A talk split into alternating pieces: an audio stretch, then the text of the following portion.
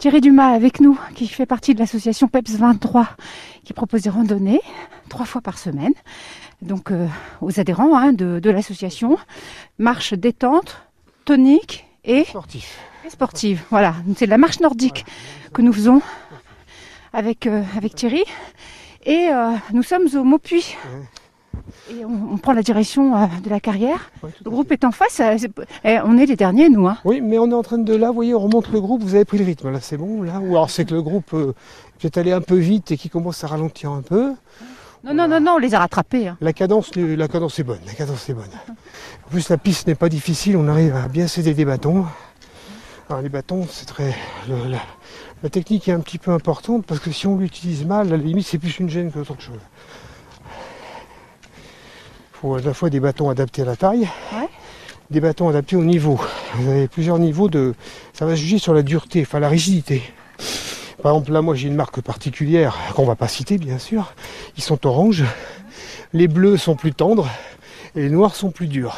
Il y a une dame qui nous parle. C'est quoi son prénom? Euh, Martine, Martine. Martine. Avez-vous vu comme c'est joli c'est vrai que c'est très très bon. On dirait de la moquette quasiment, hein, de la mousse verte partout Ah oui. autour des arbres. C'est très très joli. Oui, on a quand même beaucoup de chance d'habiter dans cette région parce que c'est pas donné à tout le monde de pouvoir avoir ça juste à la sortie de chez soi. Quoi. J'ai on a un ami parisien chez qui on était il y a quelques jours et il nous disait nous pour trouver de la verdure il faut qu'on prenne l'autoroute et qu'on fasse 30-40 km pour être sûr d'être à peu près tranquille. C'est bien ce qu'on nous envie. hein. Un petit peu, ouais. Malheureusement, on n'est pas nombreux, quoi. Donc, euh, et encore moins, d'après ce que j'ai vu au dernier recensement. C'est un petit peu dommage. On pourrait prendre la grande piste, mais là, on va faire ce qu'on fait, on va faire une variante, comme on dit. C'est-à-dire qu'on va prendre une petite piste intermédiaire pour gagner un peu de temps, qui va nous permettre de marcher au milieu de la mousse. Et méfiez-vous quand même de qu'il n'y ait pas une souche cachée dessous, parce que si vous mettez le pied sous tapez dedans, vous allez tomber. Que la mousse, bah, ça cache bien le relief, un ancien morceau de bois un peu pourri, etc. Pas forcément, mais ça peut. Allez, on continue. Ça monte un petit peu. Ça monte, ça va là, ça va Maintenant, on va remonter, j'irai euh, quasiment tout le temps. Ah ouais.